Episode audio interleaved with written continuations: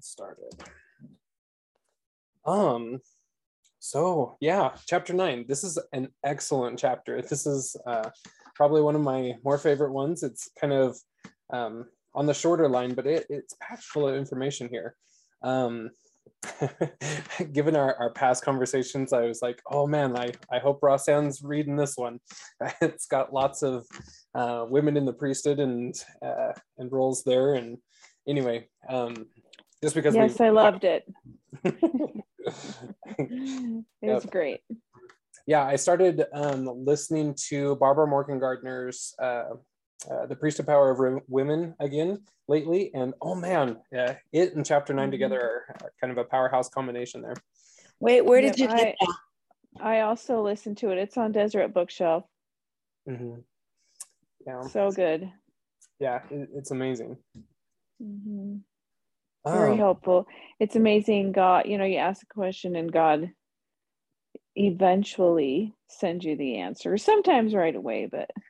uh huh. Yeah yeah, you'll get it sooner or later. But yeah, but yeah, there's some some great things in here. Um, but yeah, some of those other chapters, I wish there would be just like a little disclaimer, like just wait, it's coming, because uh, chapter ten also has a, a, lot of that information in it as well. But um, anyway, just kind of kicking off right there on on the first page, 203, where we're um, referencing um, the, the women in the priesthood and uh, the privileges and, and things there. It says, we need only sit through one temple session to learn every answer regarding a woman's place in, in these glorious things. Every promise, every gift, every ordination, every visitation, and privilege is shared equally by our wives and daughters. Uh, there's only one place in the temple where there's a greater privilege, and it is the sisters who have the favored protected position. So I think that that's just like a, a, a super um, fun, clear. Uh, okay, well, can you explain that women have the favored protected position? Because I just went to the temple yesterday and did an endowment and initiatory, and I was like, kind of shocked by some of the change in wording. Mm-hmm. Yeah, for sure. So, um, change in wording, like, have you went recently, like this last year, or like has it even changed again? So I'm not sure when this change happened. I did two family names in initiatory and five temple. It took me till the seventh time, and I went, "Wait, what? What was that?" yeah. But before that, I mean, we got here, and I did one endowment, and then the temple's closed. And before that, we were four hours from the temple, and it was difficult to go because our daughter didn't drive. She needed to go to work on the weekends, so it was challenging for us to go. And before that I was a temple worker in Panama and everything was in Spanish. Mm, yeah. So um, the endowment I knew well enough, but initiatory not as much. And so I tried to take a peek at the card and the lady came in too fast. So when I got all done, I was the last patron. And the lady opened up the booth to let me in. And I'm like, oh, I'm done, but can I read that card? And they're like, were you temple worker? And I go, well, I was. And I explained all that. And I go, Did that change? And they said, Mm hmm. And something in the second booth changed. And I'm like, Wait, what? I didn't get that one. Mm-hmm. But I was shocked by what had changed in the first booth for women that I felt like had been a protected status and had now not quite so protected. And that's why I'm kind of curious. Mm-hmm. Well, I'm going to go have to do some women initiatories to find out what you're talking about. Any of you other women, have you noticed that? I don't know when the change happened. Yeah, because 2019 was kind of the most recent changes that I know of, but I'm not sure, you know, exactly without. And I may just not have noticed it mm-hmm. when I went. And I don't I'm, know how many initiatives gonna, I've done. Go ahead, Rosanne. I'm doing an initiatories Friday. I did some a few months ago, so I will pay attention to see if I notice anything from the last time I went. But had there been yeah, changes in the initiatory prior? Yes.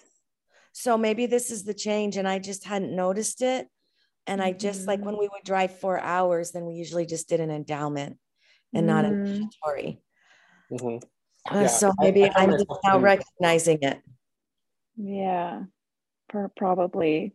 Yeah, I know there was a change a couple of years ago um, in the Mhm. initiatory. And I knew there was an endowment. And I think I went and did initiatory. I'm like, no, nope, that's all the same. Just because I hadn't done that many initiatory. Yeah. Um, I I know I've done a few initiatory. repetitions do that. Yeah, I know I've done initiatory a few times in Rexburg. I still don't know what the change is in the second booth. I wanted to say, wait, could you tell me? And then I'm like, mm, maybe I'm not supposed to ask. So, Mhm. thing. Yeah, it was it was in the second booth. I think the last change was, and that was a couple of years ago. this But I was- haven't I haven't done initiatories in a while, not since This- we moved. This was in the first booth. And there was a change that I think was like more for COVID. Mhm. Um, Mhm. but the wording was changed. And it was something that was always given to the men and the women were protected from. And now the women also have it. And that's why I was like, I'm curious what you're talking about, Cameron. Uh-huh, I'm yeah, curious. I'm, I'm super curious too. I'm gonna need to go with my mom so that she can we can both do our initiatories together and I think I know. And I don't know how much we can say because I mean, Elder Bednar kind of said you can say anything, that- Mhm, so, yeah but I just don't know. we talked about it in group B for sure. Well, you guys let me know if you feel comfortable enough for me. I can even just say one or two words and you guys will know what I'm talking about. Uh-huh, yeah, so just kind of along those lines, um, in um, uh, what is it, Unblog My Soul, the Facebook group, um, Todd McLaughlin's been doing like a, a quite in-depth study on um, being cleansed from the blood and sins of this generation and what that means for priesthood holders and Okay, well, that's the change. uh, yeah and and all of that. So you know uh, along those lines I, I'll, I'll have those links um So I- is that telling women that they're priesthood holders? I, I don't know. That that's an interesting one. I didn't know that that had changed in the women's side um How do you not know that, Cameron? Sorry to tease you. i just had that changed before. Um, it seems like the last few times I've done initiatory, it has been that way. Mhm. So since everything's opened up, I haven't done initiatory. So I'm I can't remember exactly, but so the the procedures changed. yeah, it did. Uh-huh. And but the wording uh That wording is now like- in there. it seems like it's been a little while, but But it's interesting because it didn't change in the endowment. mm-hmm. mm, yeah because i remember like the endowment i just assumed that it was was the same but yeah i i'm, I'm Mhm. super intrigued so and I w- and then I was like, wait, what? The wording after that phrase has that changed? Ah, I don't know because I don't mm, because I did it so often. I mean, I was doing, I w- as a worker, I was doing initiatory all the time in Spanish. Mhm. I'm not fluent in Spanish. Mm. I would read the card. I knew the gist of it, but I didn't know all the words. And some of the words were like, what the heck? I can't even pronounce that, you know, and what word is like the word pertaining to? It was like pretendiendiendio. I don't know. I don't remember. so I would read the card, but I didn't always know exactly what it was in English. So, Mhm. and, Mm. and I did attend the temple every week. I worked every week in the temple. And then there were sometimes I was there three, four, five times a week when we lived in Panama. Mhm. Um, that was my feasting time. So, anyway, I'm not exactly sure what that means if we do still have a protected status. Mhm. Yeah, that's very interesting. Um, because along with that, throughout that that paragraph there, uh, I, I kind of did this exercise where it says every promise, every gift, every ordination, and every visitation and privilege. I, I went through and I, me and my mom tried to chart those out. Okay, what are the promises of the endowment? You know, like endowment initiatory is, is all one ordinance, right? What are the gifts? What Mm. are the ordinations? What are the visitations? And what are the privileges? And get a, a chart of those out. And it was very interesting to kind of put that together and then look at the, the privileges and when it talks about greater privilege. Um, but anyway, just how equal we all are, you know, male and female, bond and free, um, all of that uh, kind of thing in there. Like we're all endowed with the, the same power. Uh, I found that very interesting. But yeah, gonna have to go to the, the temple with my mom and get some of these things. She doesn't have the greatest memory though. Sometimes she'll come out of there and like, I don't know. well, and like I said, I when she told me the second booth had changed, I was like, wait, what? Can I go back? Mm-hmm. And I mm. did. I remember when I was in there, I was like, something feels different, but I couldn't put my finger on it. Mm-hmm. Mm. For sure. So, um, in the the chat, uh, catching us up. So, Libby said that she listened to an amazing uh, video today about Heavenly Mother in the temple. Um, and then she also uh, talked about how her initiatory was different a few months ago. Um, but yeah, so the Heavenly Mother in the temple, what was that video? Or was that like Margaret Barker or was that uh, somebody else and stuff? I'm, I'm intrigued. I haven't seen very many videos of. Uh, um, I don't even know what her name was. I just posted the link. She was um, quoting Margaret Barker, so it's probably similar. I've never okay. listened to her or read her stuff, but um, just the symbolism, and she she breaks down like Elohim and how El is Heavenly Father and Loa or however it is is mother. And so every time they're talking about Elohim in the temple, they're talking about Heavenly Father and Heavenly Mother the whole time. Mm-hmm. And there's just tons of um, symbolism in the Holy of Holy and um, like how the the baptismal font like represents um, like the womb and the fallopian tube, like how it's all just tied together. It was it was pretty fascinating. So if you want, check out the link. Yeah, I, I'm, I'm super excited. I just clicked on it or whatever. It's not one that I've ever seen before. So yeah, I'm excited to check that one out. Also, also everyone remember the Todd McLaughlin from the Sisters of Liberty. Mm-hmm. And everybody was like, yeah, just wait till you hear Jamie. Was that her name? Anyways, I can't remember her name. Well, yeah. Well, she actually, I've been watching, she's been doing presentations from her trip to Egypt. Mm-hmm. Super yeah, interesting. And the last one she did, it was like, wait, what? What? it was same thing, all about Heavenly Mother and super, super interesting. Yeah, I the think she's on another one this Friday, I believe. Um, yeah. They were putting that out there. Yeah. So that one has been really good. Anyway. Mm-hmm. Yeah, for sure. yeah, I can't think of her name just as soon as you say that.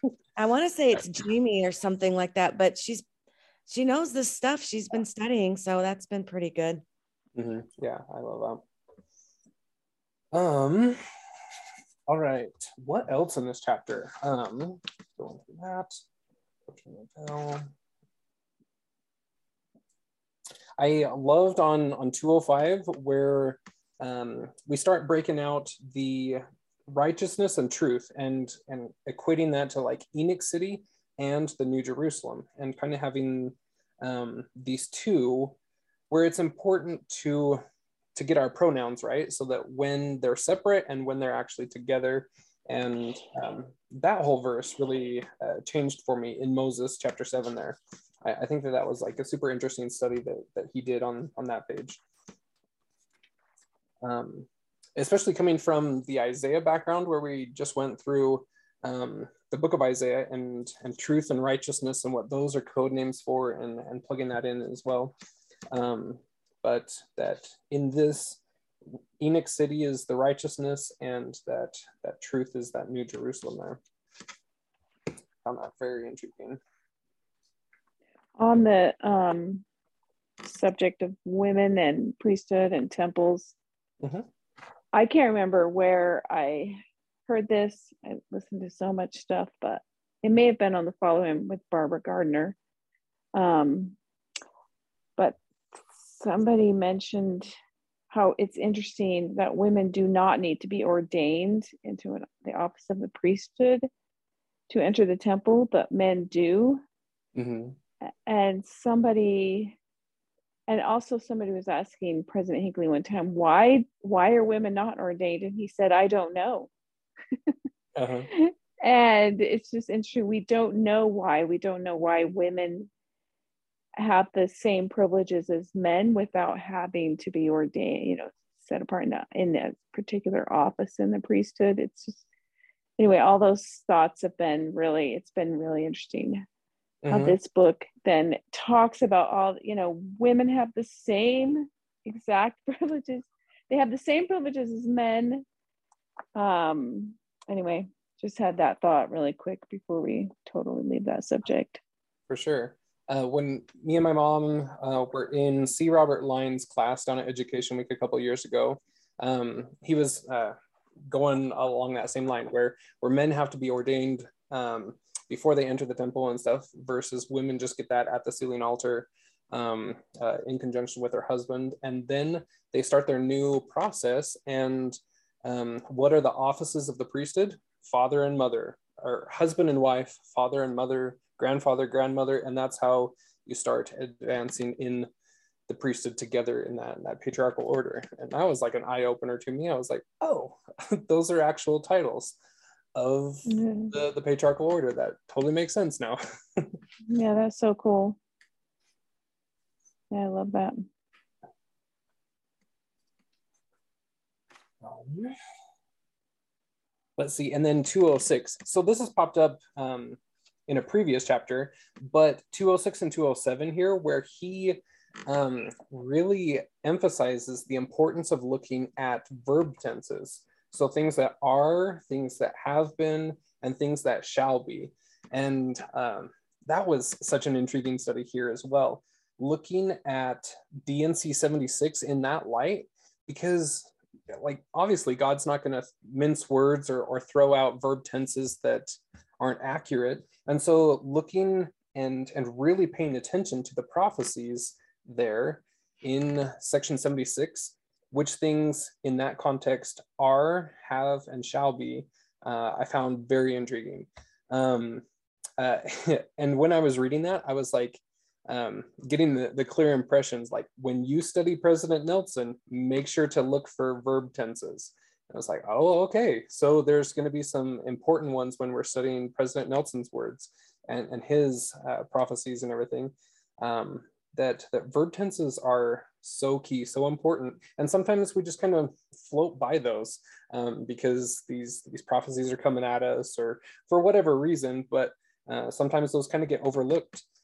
Yet they are essential to to building some of those timelines for us and and helping us know um, when we can expect certain parts of the restoration or certain parts of the second coming.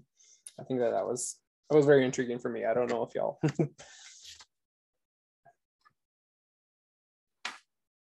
but yeah, so what else in this chapter? I feel like I'm talking too much and, and, and leading this, but um, what else stood out to you guys in this chapter that um, really called your attention?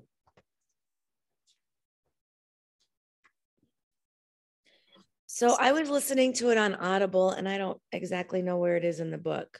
Mm-hmm. Isn't this where we talked about? Because I thought I was still listening to chapter nine. And then I'm like, wait, that was chapter 12 on my Audible. And next thing I know, I'm in chapter 14. So I was like, wait, is this where we talk about unbelief? Or is that uh-huh. next week? Yeah, that's that's next week. But I mean, go ahead. Might as oh, well. that's okay. I'll just bring it up next week then. Uh-huh. Yeah, unbelief is it might even well it might be next week or it might be two weeks from now but. Yeah i'm not sure. Okay. Yeah because just at the very end i was like wait i'm in chapter 14 i'm not in chapter 12 anymore. So i've listened so my brain is like full. Yeah. I tried to put it the picture in the group chat but it won't let me put a picture in there but oh. if you google Zion or New Jerusalem, LDS, and then do images, it'll bring up images and it shows you, according to Revelation, how big it is. And the center point from Doctrine and Covenants where um, the center point of Zion is? Well, no, put it, did you put New Jerusalem LDS? Oh, I put Zion, New Jerusalem, LDS. Yeah, just put New Jerusalem LDS and then go to image. Well, why did it come up for me? Um, oh, put New Jerusalem boundaries. Sorry. And it's really interesting. There you go. Look at the map of the United States with the big black box. It's the big black box. This one? Yeah, actually, the one I keep looking at is the one with the two, um, just to your right of that cursor, Oh, with the two teal lines. That's the one I keep looking at. That black box looks a little different than this one, so I'm not sure which is right. But it's that's just super interesting to look at that. I think you can click on it and it'll bring up the picture, and then you have to make it bigger. okay. Yeah, but this is the one you're talking about, the two blue lines. Yeah. It's just interesting. Like it goes to Montana, not Idaho, not Utah. Part of Mexico, a little bit of Canada. hmm It's just kind of interesting because, you know, a lot of people are saying, oh, I feel impressed to move to New Jerusalem. And it's like a lot of us do live in New Jerusalem without living in Missouri. hmm Yeah. Yeah, it's interesting. I haven't seen um, that exact thing, but like when uh, we talk about the the measurements or whatever, I'm like, yeah, this is a lot bigger than Missouri, but I've never seen it laid out like this. I never thought to Google that. I think it's like I can't remember. It's like 1,300 square miles or 1,500. And I don't know why that one has double lines on it. I'm not really sure. But nevertheless, where we used to live was down at the very tip of Texas by Brownsville. Mhm. And we wouldn't have been in New Jerusalem. And now we're by Dallas. And so we're well within the boundaries. Mhm. Yeah. Yeah, that's intriguing. Who did that map? Do you know? I don't know, Uh, but there's a whole bunch of them. I mean, they're all very similar because we have the measurement from Revelation, how square the, the square. It's like some like so many furlongs square. And we don't have a furlong, but you can Google it and find out. So that fits right in with, I was gonna um bring up this paragraph. It's on the uh page 207, right above the the- the, the last paragraph before the section is titled the 144,000. Do you have a, And it do you have talks a about, close to it? Uh, let's see. Yeah, where's any footnotes on that page? There are no footnotes on that page. Let's see. I found one footnote nine just before it starts talking. So it's the the third section of the chapter, and the the section starts with the 144,000. It's the paragraph right before that section. Okay, I got it. And it talks about Mount Zion is um, described as the city living God, the heavenly place. Um, and then it's, uh, I wanted to mention this. In other words, there are places around it that are less holy, or perhaps not holy at all. During the premillennial day, a day when corruption will corruption still reigns upon the earth, this will be a heavenly place, the holiest place on earth. So it's interesting you brought that up, and I was thinking about this, the um how we will live in the you know in a place that is surrounded by um you know not so holy things in the premillennial day. And and there will have to be a lot of room. There will have to be a lot of space. There will have you know there's there are going to be a lot of us i think and so that's really interesting i had never seen those boundaries before so I, I'm reminded of visions of glory when he goes to Zion and and how there's kind of an invisible boundary where those who are striving but not there yet live outside of it. Those who are mm-hmm. there and the boundary grows as people achieve the Zion status. It's almost like you know it starts as a small circle and it just gets bigger and bigger as people make it yeah and Interesting. wasn't it like the tree of life actually started growing with the righteousness of the people and healing more of and more of the land until the whole earth was celestialized or something like that it seems Yeah. like Hmm. that that growing principle there Huh. I wonder if it will start in the center or somewhere on one of the corners. yep I guess we won't know till we're there. i know we're just praying that it comes quick so we can Yeah. Anyway, I just that's one of the paragraphs I highlighted. yeah I, I did highlight quite a bit in this chapter.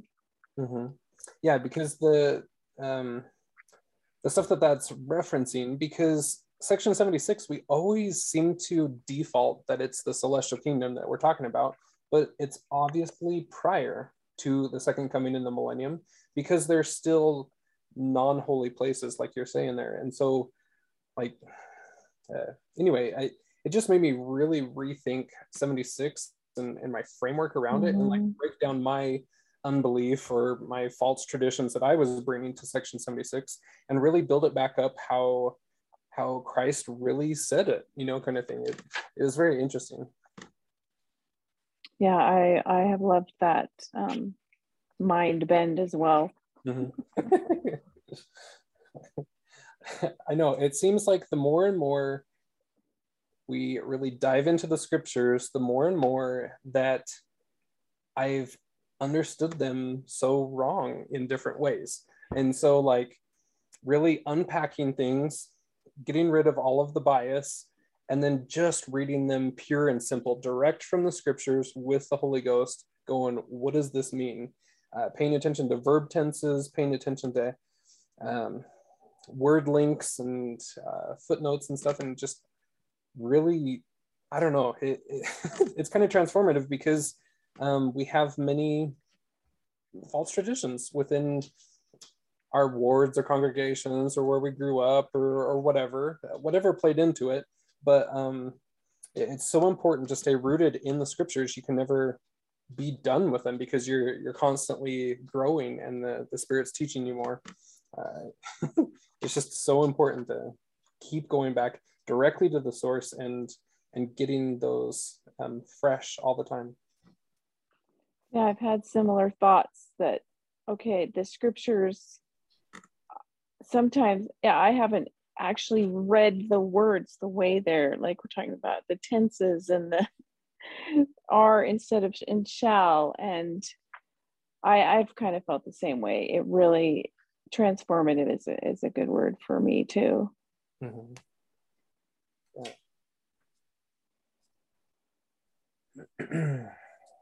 Cameron, um, in the chat, Oh yeah. us, oh, Steven's asking how you, how did you find the, Yeah. there. So, oh yeah, Alethea beat me to it. Um, but yeah, just typed in those keywords and then popped up quite a few different depictions of that image. But um, let me get the actual URL from the one that I brought up. Um, it brought up this one. I've never visited that website, so I can't vouch for all of its accuracy or anything, but um, that's where I got that image then. it's interesting. I've never seen that boundary before, but Mhm. it encompasses um, the, the two places that the church had temples Mhm. in the early days of the church. It encompassed Ohio and Illinois there. Yeah. And it's interesting.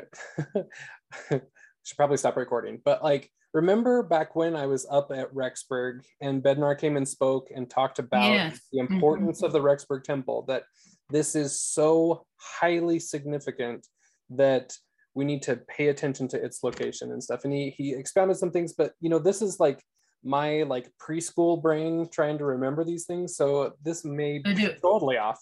But he said that it is one of the cornerstone temples that Mhm. Rexburg and Salt Lake and Nauvoo and Adam-ondi-Ahman form the cornerstones of the New Jerusalem. And anyway, I, I, I wasn't even really paying attention, but there, it's something along those lines that Rexburg was a cornerstone temple. Mhm. And, yeah, I, I wrote that down. I remember that. and he predicated it upon the fact if Rexburg doesn't fall to the spirit of entitlement, that that prophecy will hold true. And so uh, I don't know. well, it, it was an interesting talk. I, I've went and tried to find it again, and it's just not there. I, I don't know where where it went, but.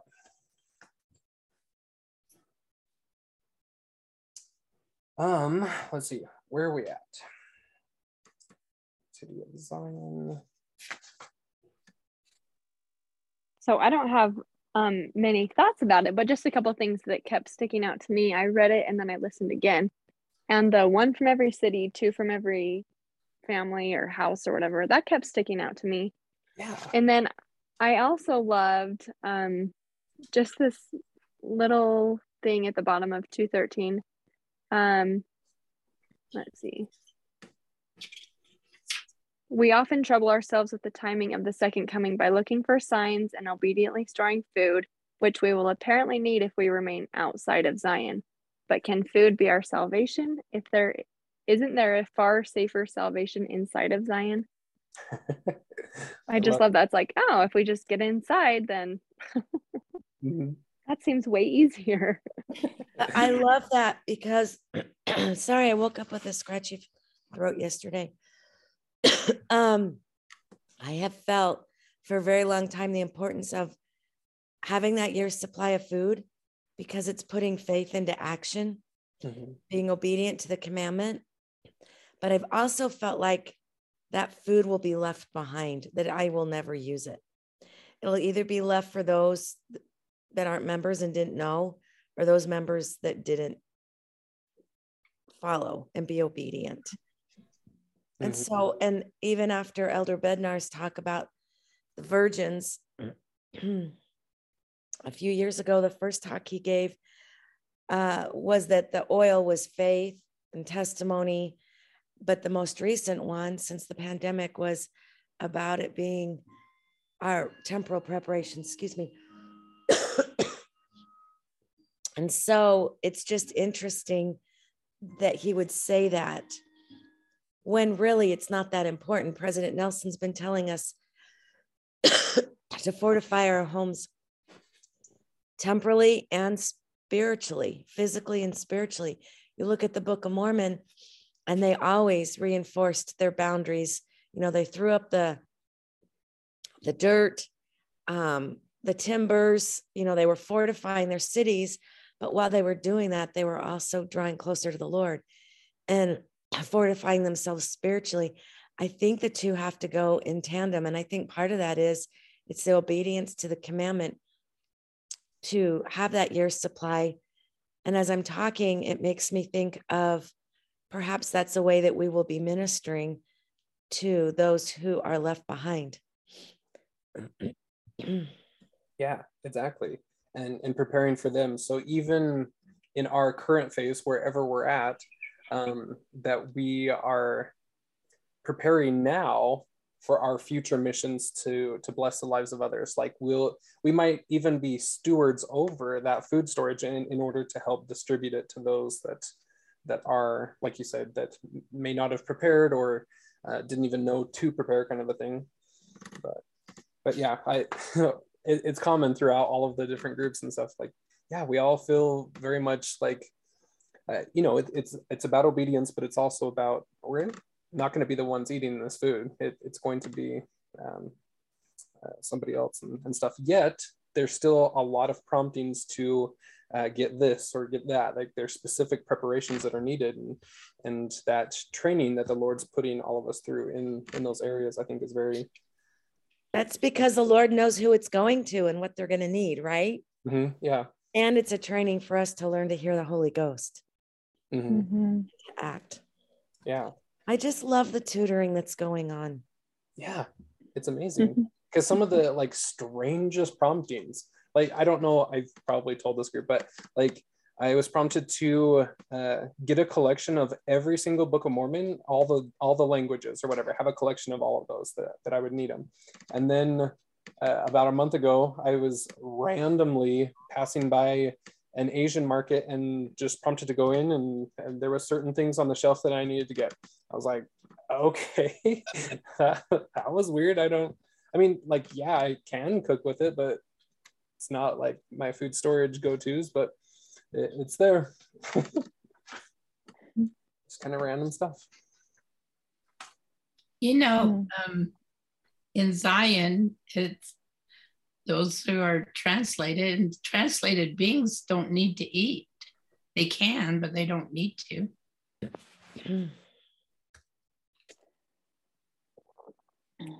Very true. Mhm. Stefan has a thing in the chat. He said it is interesting that the borders of New Jerusalem has the bread basket within it. That is very Mm. interesting. You know, because like Bethlehem is so significant over in Jerusalem, right?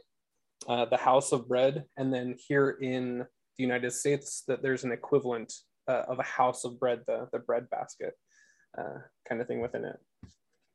That is interesting. I wonder if there's a Samaritan well as well. I wouldn't be surprised.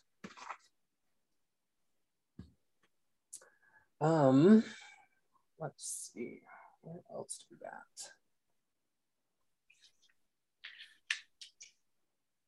Oh, yes. So on page 213, um, so this is footnote number nine.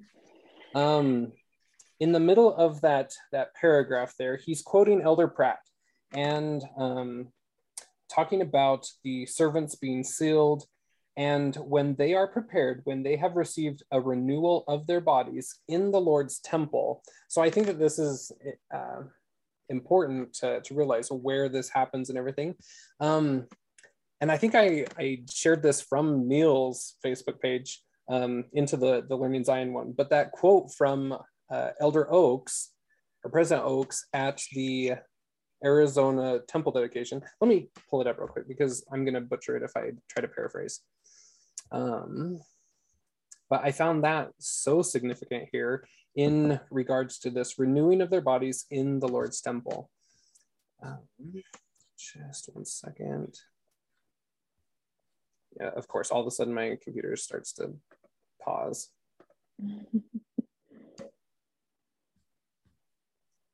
Refresh.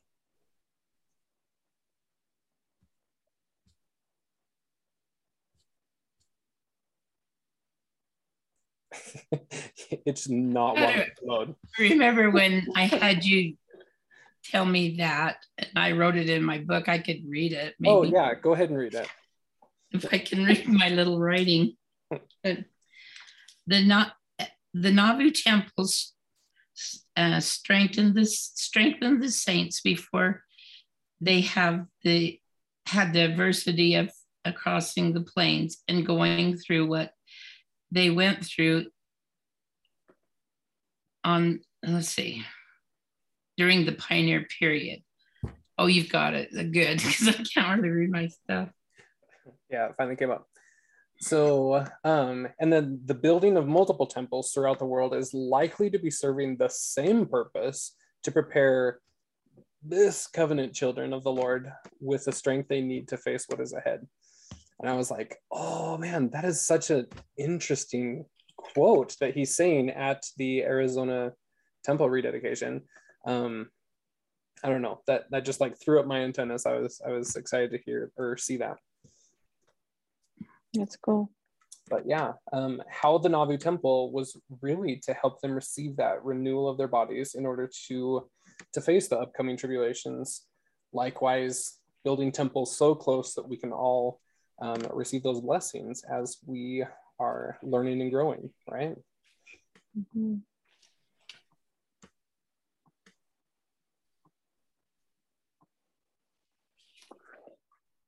Yeah so just kind of continuing on that next paragraph if elder um, if elder pratt taught is right and i deeply believe he is then one of the grand purposes of the temple we will build in the new jerusalem is to bestow upon us the privilege of translation which is the same thing as saying to make us part of zion But as he notes above, the angels are holding back the, from cleansing the earth until we, the people of this dispensation, are sealed in our foreheads. And so just kind of taking all of those principles and, and uh, meshing them in there. Um, isn't it so interesting that Elder Pratt had such amazing insights into this one principle? Mm-hmm. It's almost as if he saw it. And so, like, how can you you speak and, and testify and uh, pronounce such amazing, clear things unless you really know. And so it, it's intriguing. I, I really am getting guided more and more to, to go study some of his works and um, what he has said about the, the second coming and the preparations and everything.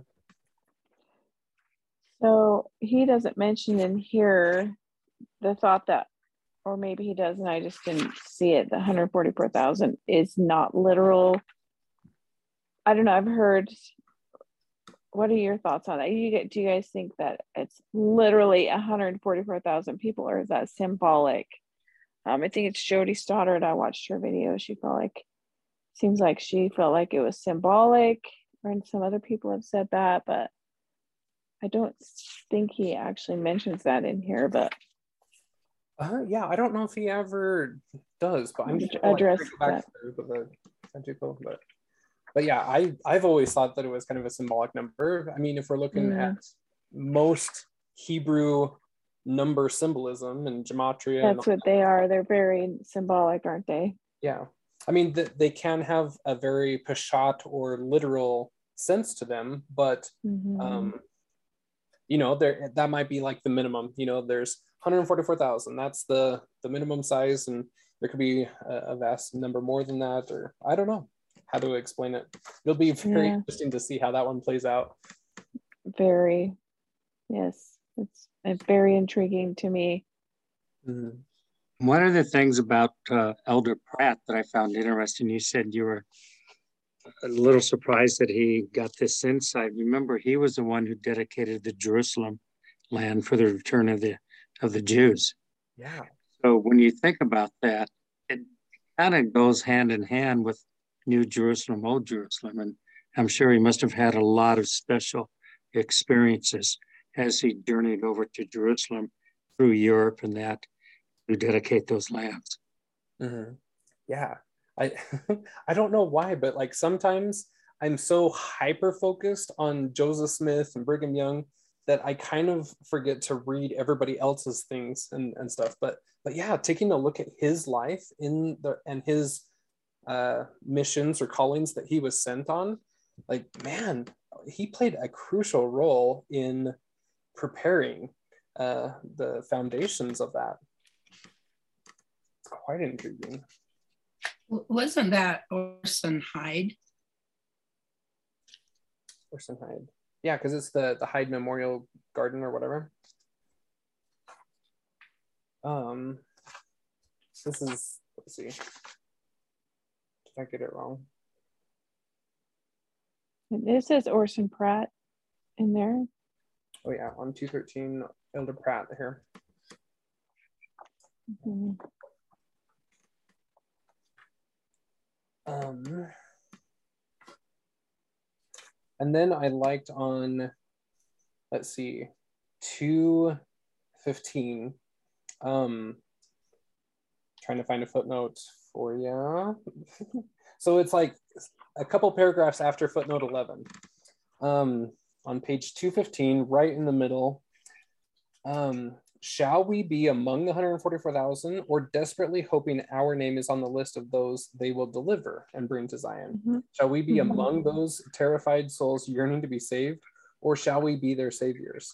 The promise of the oath and covenant of the priesthood is a call to glory and I don't know. Every time that I I read that sentence there or whatever, it's just like, whew, I don't I don't know. It, it just I don't know sends chills down my spine or confirms or or whatever. But um, I mean, you get to choose. You have agency, right? Like like everyone.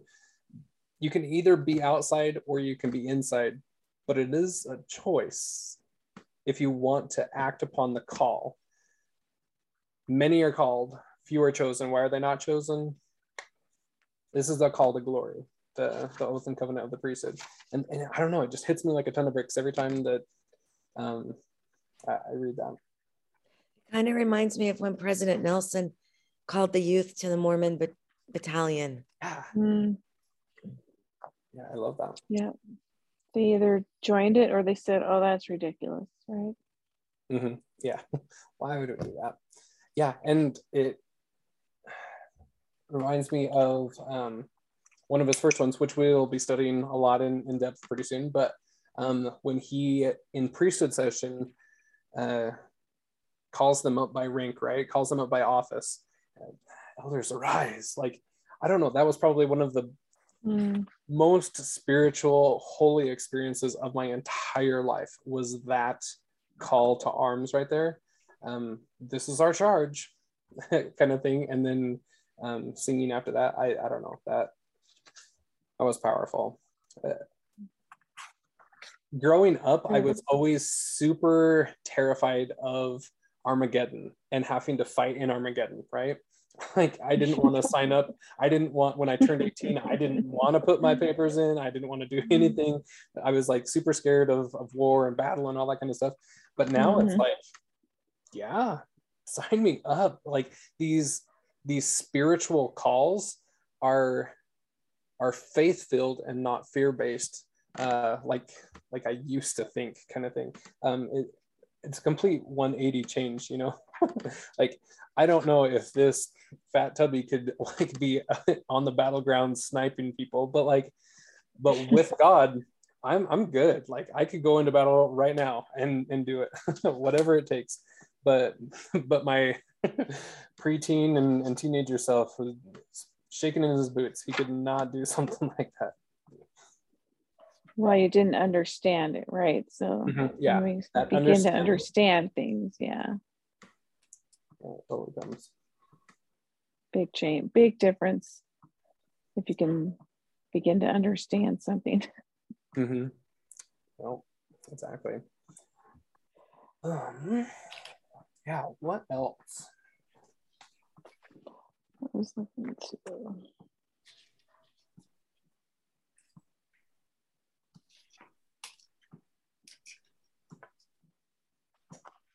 I really like how much he talks about the translation, translating beings and being translated.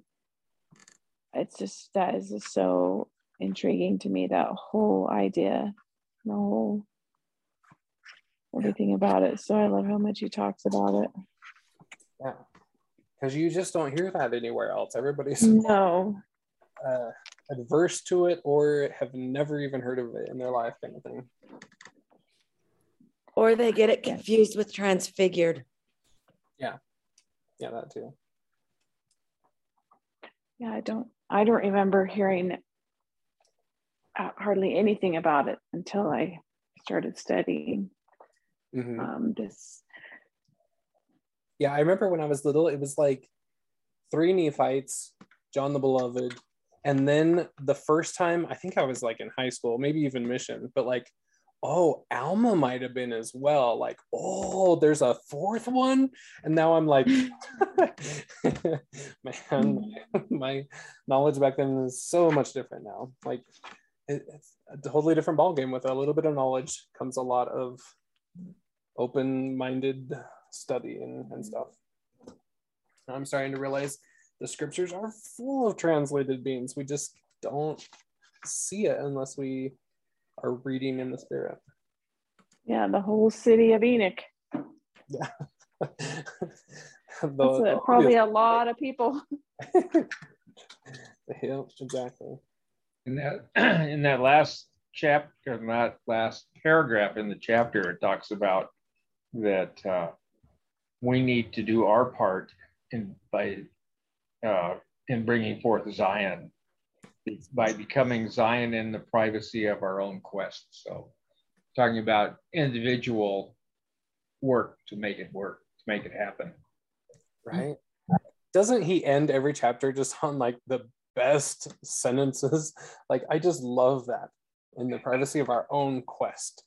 Um, I don't know, what quest just has a different kind of air to it than than most words, right? But that that quest is, is kind of like the the call, you know, the the call to glory kind of thing. But um, I want to go on quests, um, and and this is doing our part in our own personal quest. And I think about the Knights Templar. Yeah. Yeah, Knights Templar and like that whole Camelot principle. Like I think there's a lot more to that story than we even realize. You know, I mean, there's Holy Grail imagery and all of that kind of stuff in there as well. But like, I think there's a lot there. I don't know. but quests and and knights, yeah. There's a reason why it's a legend and it's lasted so long. Mm-hmm. Yep.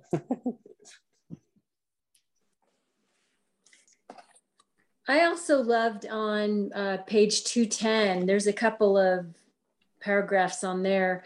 Right at the top, it says, These are the 144,000 that publish these good tidings and publish salvation. They will say unto those to whom they are sent that God dwells and reigns in Zion, which news of the existence of Zion may be unknown to them until that moment.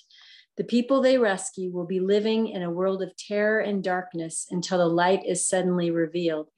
It will be great tidings of joy to those who hear. I just love that so much.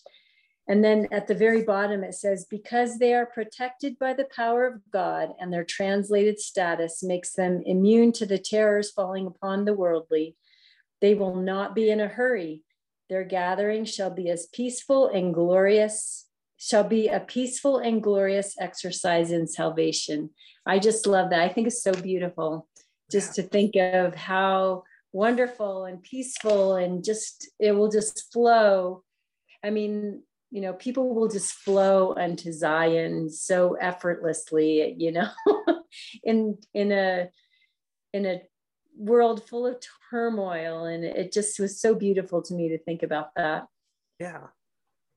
I love that. And just above that, I lo- like how it tells how um, the 144,000 that go out they're not going to be preaching the gospel like our missionaries now. They're going to be ministering to the people, mm-hmm. and um, and their message is going to be telling the people to depart from Babylon. I thought that was really interesting. Yeah.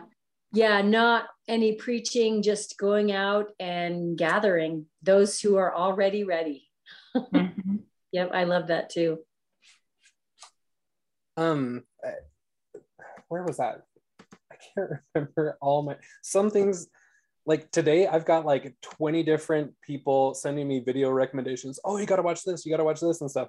And I can't remember who sent it to me, but it was probably one of y'all. But um, Kerry Muhlestein's BYU devotional um, he's talking about like water skiing and relating that to leaving Babylon and all that kind of stuff.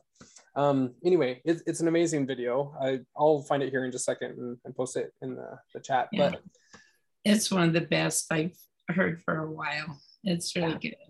But he, like taking his insights there and matching them up with like Avraham Gileadi about like departing out of Babylon, like actually fleeing it and stuff and uh, taking that insight into uh, exactly what you quoted there, that they're not going to be, the 144,000 aren't going to be preaching the gospel, faith, repentance, and stuff. These people are already ready, but they're just stuck. They're they're in Babylon, and there's no way out. And um, 144,000 peaceful, not in a hurry, but coming, and with one simple invitation: flee out of Babylon.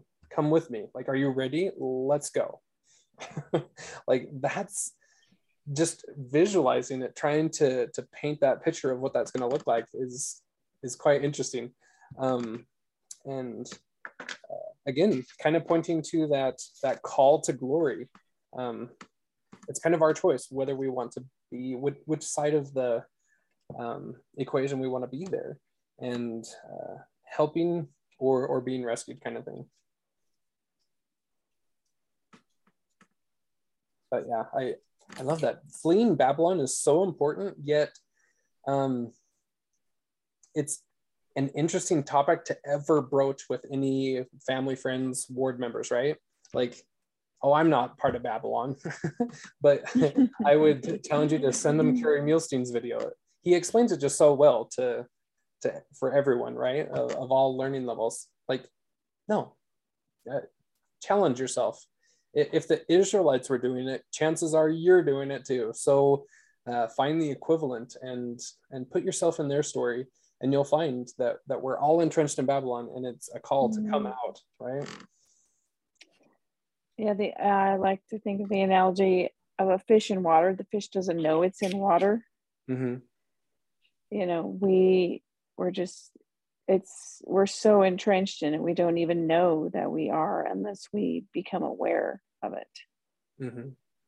Yeah. And then once you're aware of it i know i'm speaking from me and my mom's experience but once you're aware of it it's just like no get me out. But then um a little while later you think you've gotten out and then the lord will reveal just one more little thing like this is also babylon. You just so you know and then oh get out of it as well. Well it's really hard to escape it um because we we have to uh, unless you're living off the grid basically you know you're just entrenched in it. You're the the economy everything everything is just we're swimming in it really. Exactly and so it's interesting like the lord's charge right to be in the world but not of the world and mm-hmm. what that really entails like that is a loaded statement in in all of that context of uh, fleeing Babylon and um, still doing his holy work and and all of that.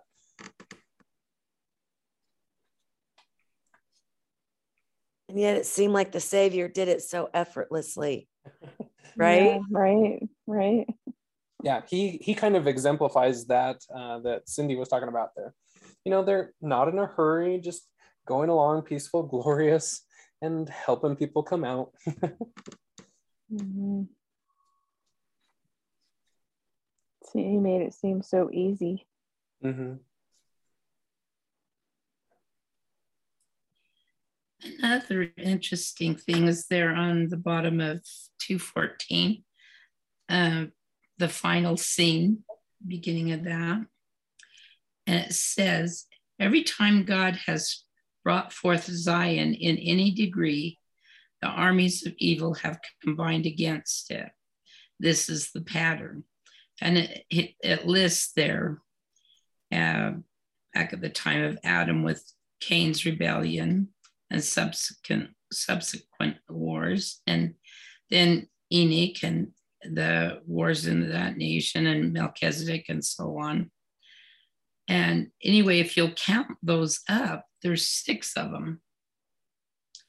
And and so and then so ours now in the latter day is seven and the number seven always represents complete so i thought that was interesting in that yeah how even war is is completed in in that mm-hmm. fight mm-hmm but yeah, it's interesting. I mean, looking at war in this chapter, it's like kind of gave me a new respect for what we really will be going through. You know, this is this is the ultimate war. I mean, this is this is a, a big one, uh, bigger than than any of those those previous six apostate um, uh, wars for freedom and mm-hmm. and agency. Well, Satan knows it's his last chance here to so he's got everyone that's on his side involved with this, and mm-hmm. they're going to persecute the ones that are righteous. Yeah.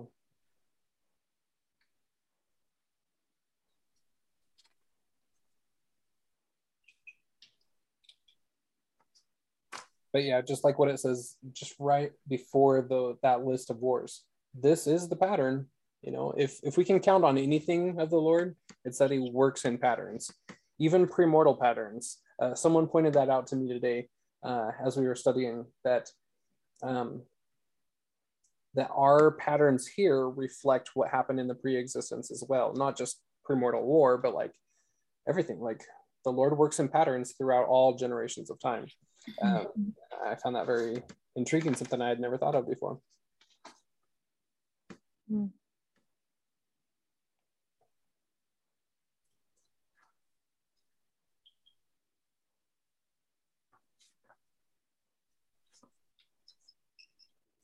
Yeah. I don't know. Have we covered everything? There's quite a bit in here, but kind of seems like we have. Mm. What's nice is that we know that we know who wins this one. Yeah. Yeah, exactly.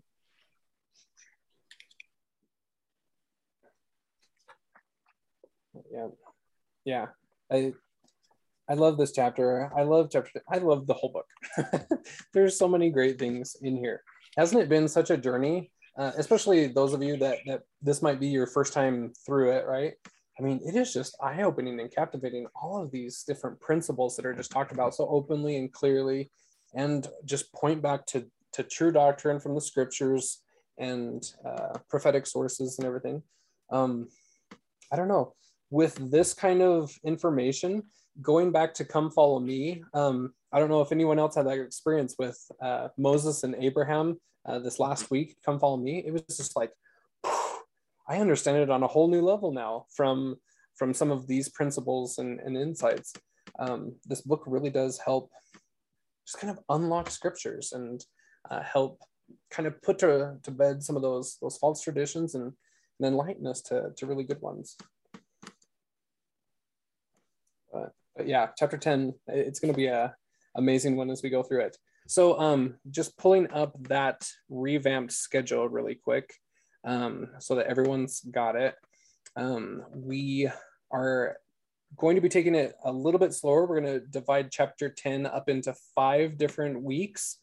Um, so next week, we are going to be tackling uh, pages 218 through 239. Oh, through unbelief. So Alethea's all on it right there. um, so this is the perfect pathway design, clear up until unbelief, uh, up and through unbelief on page 239. So um, I forget how many pages that is, but um, it, anyway, splitting it up into five sections, hopefully we'll um, be able to, to really dive in uh, deeper than, than we were previously. Um, one th- one thing before we leave, um, this, is for Kathy Barton. I noticed she's on her. We were in class A. We were uh, we were talking about what was an elect lady. Well, there at the top of 204, I just noticed that Elder McConkie uh, lines out what elect lady is. It's very interesting and fitting to what you were asking about. Oh, yeah. And remember, I was like, I can't remember where it was at. It was in here. There yeah. was that, and we were going to the the Ruth and Naomi story uh, from there. But but yeah, it, it came from page 204. I just didn't ever like even when I read it, I still haven't had confirmation that that fits me. I, I, I think it does. I will schedule a private call with you and I will show you. no, I've actually like prayed about it and like really wondered, but I'm like, I don't know. Mm-hmm. Anyway, I actually was just wondering if a lot of people's blessings say that. Mm-hmm. That's common, like, because I don't ever talk to people about their blessings, but I know Cameron does.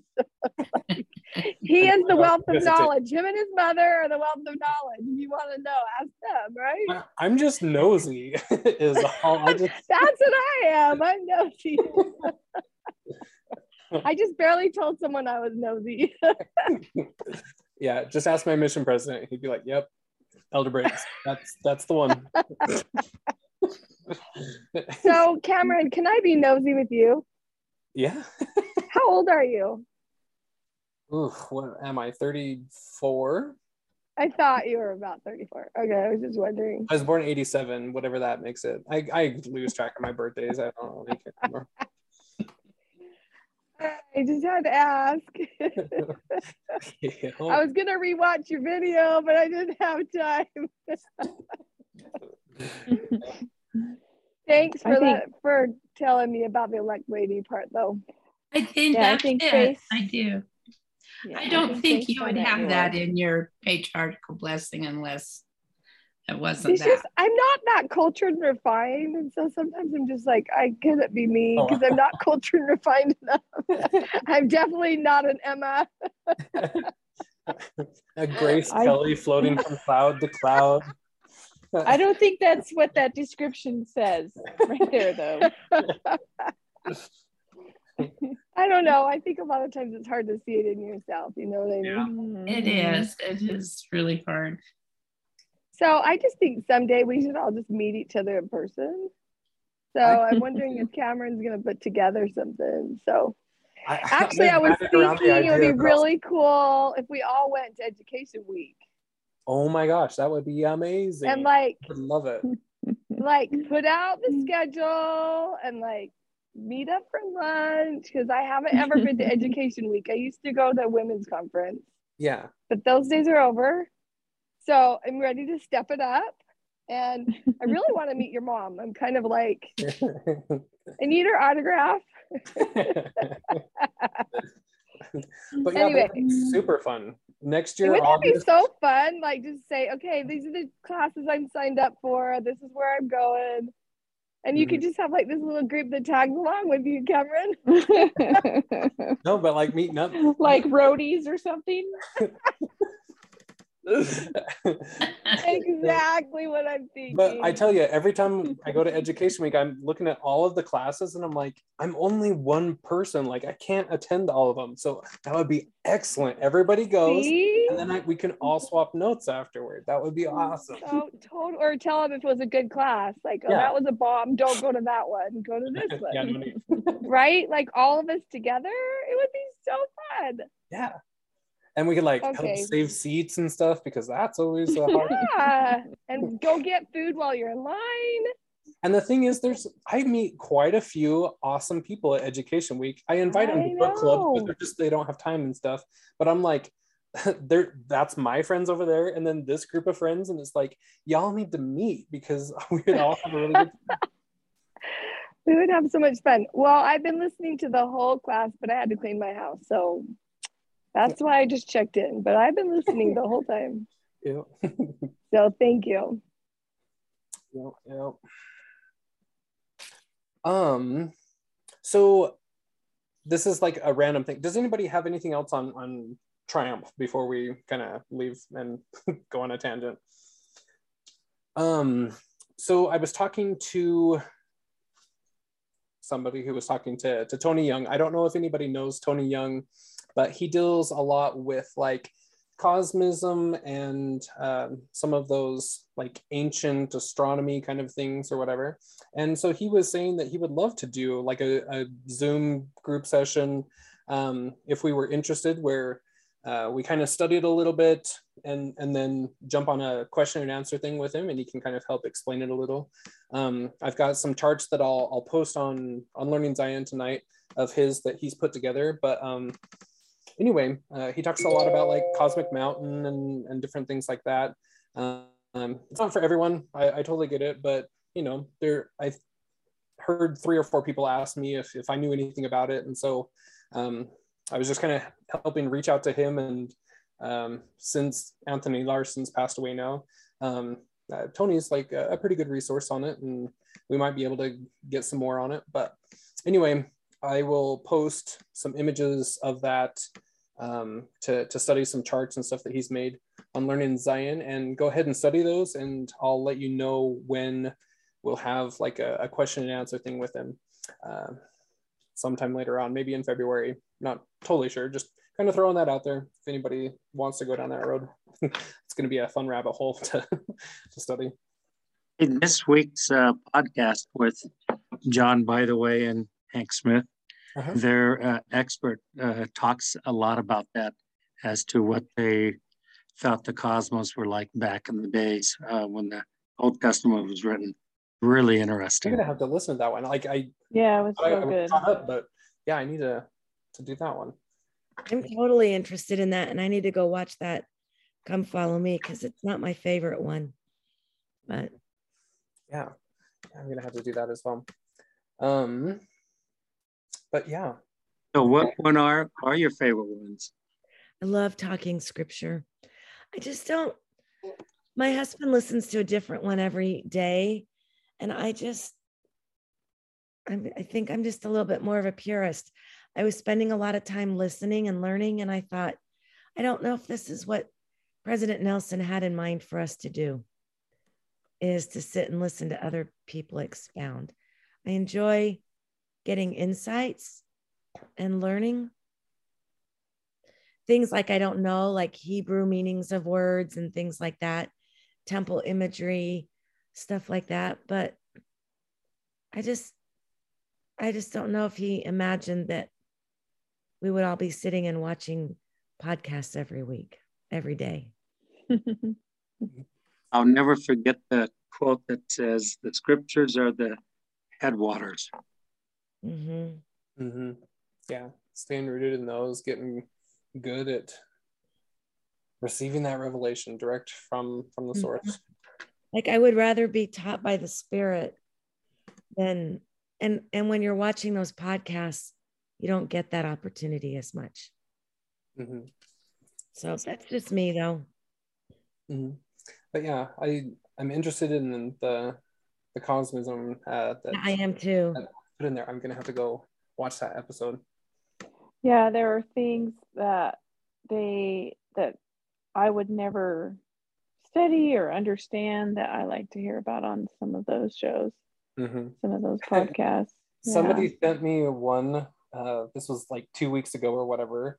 I honestly had never even heard of flat Earth or whatever, and somebody sent me no. one.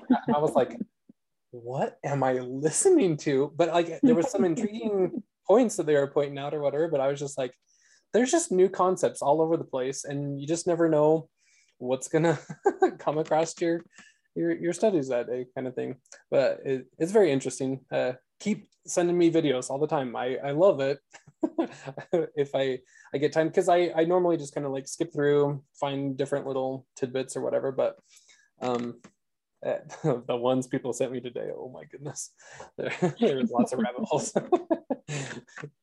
but I, but I, I just found Anthony Larson, and wow, super super interesting. Yeah, Anthony Larson, um, Immanuel Velikovsky. Uh, what are the other ones? blanking on their names, but um, anyway, yeah, some some great ones.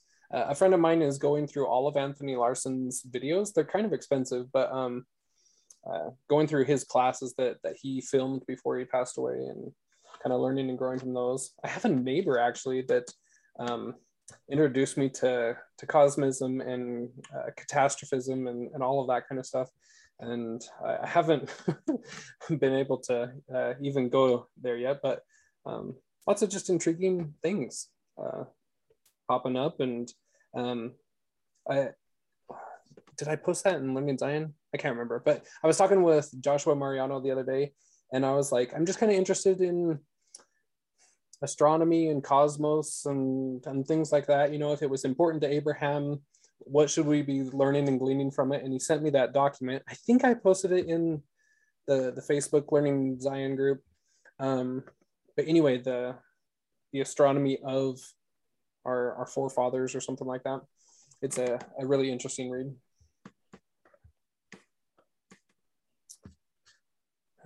I purchased a few of Anthony Larson's, but I got frustrated because the ones I purchased were pretty much the same things I'd heard on YouTube.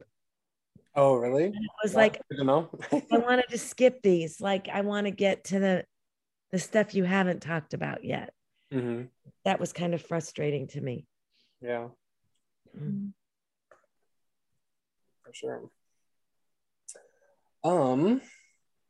Well, anyway, with that, so I'll we'll be talking with with Tony Young sometime in the the future. I'll do that and post those things on on Facebook. But if you ever have anything else, if you want me to to be brave and go ask any other authors to to come on and do a question and answer, I've been really debating it with Donna Nielsen. I really want to pick her brain on beloved bridegroom and and that book and all of that kind of stuff as well. I think You that, should do it.